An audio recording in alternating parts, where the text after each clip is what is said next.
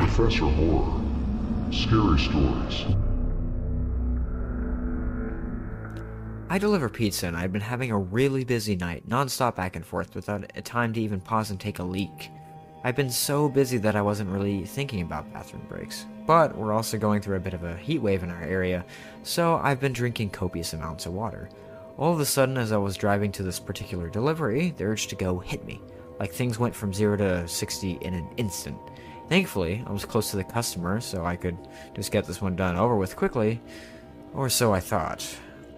I pulled up to the house, and it was an area I'd delivered in before, so I could immediately see that something wasn't right.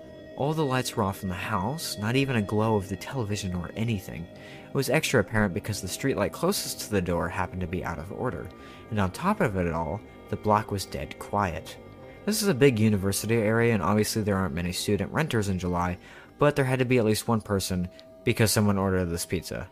Maybe they just like sitting in the dark where they were out in the backyard or whatever. I just wanted to get out of my car and knock on the quiet house in the middle of the night around 9:30 p.m. without first checking that I had the correct address and the customer was inside. It was scorching that night, even after sundown. My car's AC is a joke, and the piping hot pizzas don't help things much, so I have to try and open the car door as infrequently as possible to keep any cool air in. I called the number the customer provided, and the voice on the other end said, kind of brusquely and out of breath, Yeah? I just tried to keep it clear and concise. Hey, it's your pizza out front, but there doesn't appear to be anybody home. The customer replied, still gasping for air, Yeah, I'm not home. I had to pee so badly by that point that I was much less patient than I'd otherwise be with a customer right out the gate. Well, then we're going to have to terminate the order because I arrived in the stated delivery window and you were supposed to pay in cash. So, I don't know what to tell you. Plan ahead next time. I instantly regretted letting my bladder do the talking for me as the voice on the other end came through more clearly as a young, bubbly, and very distraught girl who couldn't have been older than 20 or 25. Oh gosh, I'm so sorry. I was running down the street so I could barely hear you, she cried. I just switched out my AirPods. Is that better? Sorry, I completely lost track of time at work, but but I knew you were coming. That's why I literally am running home right now. Please don't leave. I'm starving. I don't have a car. Seriously, please don't leave. Five minutes tops, okay? I know what it's like to be hungry and running late and have no car, but not near live at any restaurants. Plus, when I heard her voice, I began to remember more specifically having to deliver to this place a couple times. She'd always been perfectly nice. Now I felt bad for snapping at her. I tried to walk it back while simultaneously looking out the window for potential spots to pee. No, no, my bad. I'm letting the heat get to me and it's not your fault. No need to rush. See you when you get here. I hung up and when surveying the street was starting to think I was really out of luck. All the other houses had people in them and were close together, so there was no clumps of trees or out of the way patches of land or anything. Of course, I had just tossed my empty water bottle at the last delivery because I'm an idiot. Finally, I decided it was escalating to the point of an emergency, and the safest bet was to just use the bush in front of the woman's house. She wasn't home, the street light was out so no one would see me, the people who were home were inside. My car was parked across the street and were uh, small shops who don't wear uniforms, so if someone did spot me, they'd have no way to connect me to my employer. Animals pee outside all the time. Humans are animals. This is fine. I scurried over to the tallest bush in front of the yard. She didn't really have much of a yard, more just a walkway lined with bushes and flowers that ran adjacent to her front door. The biggest cluster of bushes, the only one where I could be sure there was no visible splatter on the side of the house, was about four feet from her door. I looked both ways, unzipped, and let it fly. After the initial millisecond of relief, I noticed the sound was way off, more like pissing on something solid than leafy. I started panicking, thinking I'd aimed wrong, but once I start, I can't stop midstream, so I kept squinting into the dark to see maybe if I was hitting a key rock or something and could just move over a few inches. Instead of all of a sudden, I heard a way more concerning noise. A deep voice exclaiming, What the fuck? And before I could turn around, assuming I'd been caught by a neighbor, a man came leaping out of the bushes. He blew by me, brushing my golden shower off of him. He spit pretty emphatically on the ground, so I think I might have been red in his face. I didn't see where he went after a few paces, but though this next part is kind of a blur, I do think I remember he- hearing a car screech out from a bit further away after a minute. I'd gotten some night vision by that point, so I was able to make out the height, build, and outfit, but only the most general details of each. I was in such shock that I didn't even put my dick away. I just stood there trying to figure out what had happened. The reality was so terrifying that my mind refused to accept it and impulsively searched for a reasonable explanation that would could make everything okay. I thought, could these bushes lead to some backyard area and just looked like they were against the house? Could they have been obscuring an open window? My inner voice was desperately screaming, Bro, that man was wearing a hoodie in 9 degree weather. That was a bad man. You're in a bad situation. But the very idea that I was within inches of a guy who would be hiding in bushes at all, let alone in front of a young woman's house at night, just wasn't something I was really to grapple with yet. I was coping by not coping. My fight or flight response totally failed me at this point because my dumbass did the absolute last thing I should have done and approached the bushes to try and validate this. There must have been a good reason for a man in a hoodie to be behind these bushes in the middle of the night theory. So I walked over to the side, turned on my phone flashlight, and tried to peer around the line of shrubbery.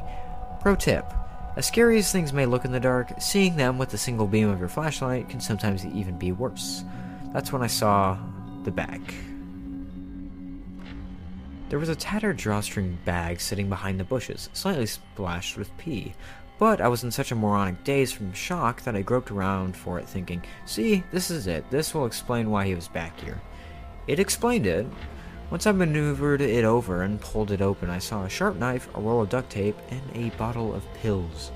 The delusions officially broke at the point, and all the adrenaline, endorphins, and self preservation instincts that had been suppressed kicked in ten times over. I became whatever the opposite of dazed is, more laser focused than I have ever been in my life, with one singular goal get back to my car. I dropped the bag, booked it across the street, got into my car, and slammed the pedal to the floor.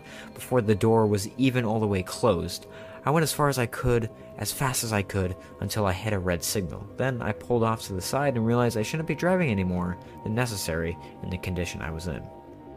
I pulled into the parking lot of a 24 hour drugstore and took a breath. I was finally calm and coherent enough to zip up and formulate a plan of action. My first lucid thought was okay, who do I call first, the police or the girl whose house that was? I thought about it for what couldn't have been more than 10 seconds but felt like an hour, and decided okay, I am in my locked car with the engine running. If trouble starts, I can drive away. I know something's up. She might not. She needs to know not to keep walking in that direction. But as I was dialing her number, it occurred to me what if there was no girl? I thought I remembered delivering to the house before, but what if I was wrong? What if the girl on the phone was just a decoy to get me there to rob me, or worse? Every pizza guy on the planet has seen the Evil Genius documentary by now, so I thought, she called me all out of breath, she wasn't home, the whole thing was off. Can't risk it, I'll start with the cops. I called 911, and the operator was very helpful in keeping me calm because I was a complete wreck by this point. He kept assuring me that someone would be there soon. I kept telling them that they had to get there very quickly before the girl did, but I was trying to express three thoughts at once and really damage my own credibility. It came more out. Oh, no. I kept telling them that they had to get there before the girl did, but I was trying to express three thoughts at once and really damaging my own credibility. It came out more as, You've got to save the girl because he wasn't there after me. I was delivering pizza unless they were after me, in which case it might not be a girl, but I talked to no one on the phone, so you should find the girl because they used her to lure me. But if she's real, doesn't know about the guy who was also real, and there could be more guys if there's actually a girl. Uh, you know what? Even if there isn't a girl, there might actually be more guys. I only checked one part of the bushes, so I don't really know. But we'll know the guy. Uh, the guy's the one I saw because I pissed all over him. You know, I didn't mean to. This was back when I thought the girl was real but not home, but she might be real, so you really need to find her if she because the guy is real. Finally, they basically just asked me to stop talking and stay on the line. But that was when I saw an incoming call from the customer. I couldn't answer it without disrupting my 911 call, so I just ignored it. But then she sent me a text like, Hey, I'm here, don't see you. I told 911 she was there, and they said officers were only minutes away, but who knows how long that meant, especially after I've given such a scattered account of my events in my panic.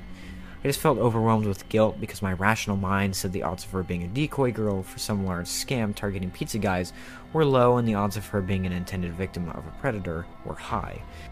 So I put my 911 call on mute where I can hear them but they can't hear me and turned back, heart absolutely pounding on my chest, compulsively muttering fuck fuck fuck fuck fuck fuck the entire way. Then I took 911 off mute and told them I had returned to look for the girl. They weren't happy about that, but I saw her meandering past the parked cars in the street looking to see if one of them was mine, and I waved her down, flashing my headlights. She bounced on over to my car, happy go lucky. I figured that was a good sign that she wasn't in on whatever this was, but I was just so scared to be back in the general area and to not know what had just happened or what was going to happen. I kept whispering, Get in, get in. She was like, Get in? What? Oh, what? Oh, you want me to get in the pizza from the back? I didn't want to make the same mistake with her that I made with 911, so instead of trying to tell the whole story, I stuck to the bare basic facts. There was a man in your bushes, I'm on the phone with the police, I don't know where he is right now, please get in the car so we can lock the doors. I was barely able to get even those sentences out. I was shaking like I had 10 cups of black coffee. I held up my phone with 911 on the call screen to verify it for her. I thought that was why she got in the car with no further explanation, but it turns out that wasn't entirely it. You still there? Is she with you? Are you safe? Is anyone else there? Everyone kept checking in, not knowing who the third party I was talking to was. I reassured them and we drove, more cautiously this time, to a location 911 instructed us to wait at to speak with the police after they cleared the area. I didn't actually have to do much after that. The police came pretty soon after. A police car met us. I gave them a statement, everything I observed, and she went to go speak to more officers in more detail than they needed me for. It turns out the reason she got into a strained pizza guy's car without probing any deeper into my story is because she knew who the man was right away from my description.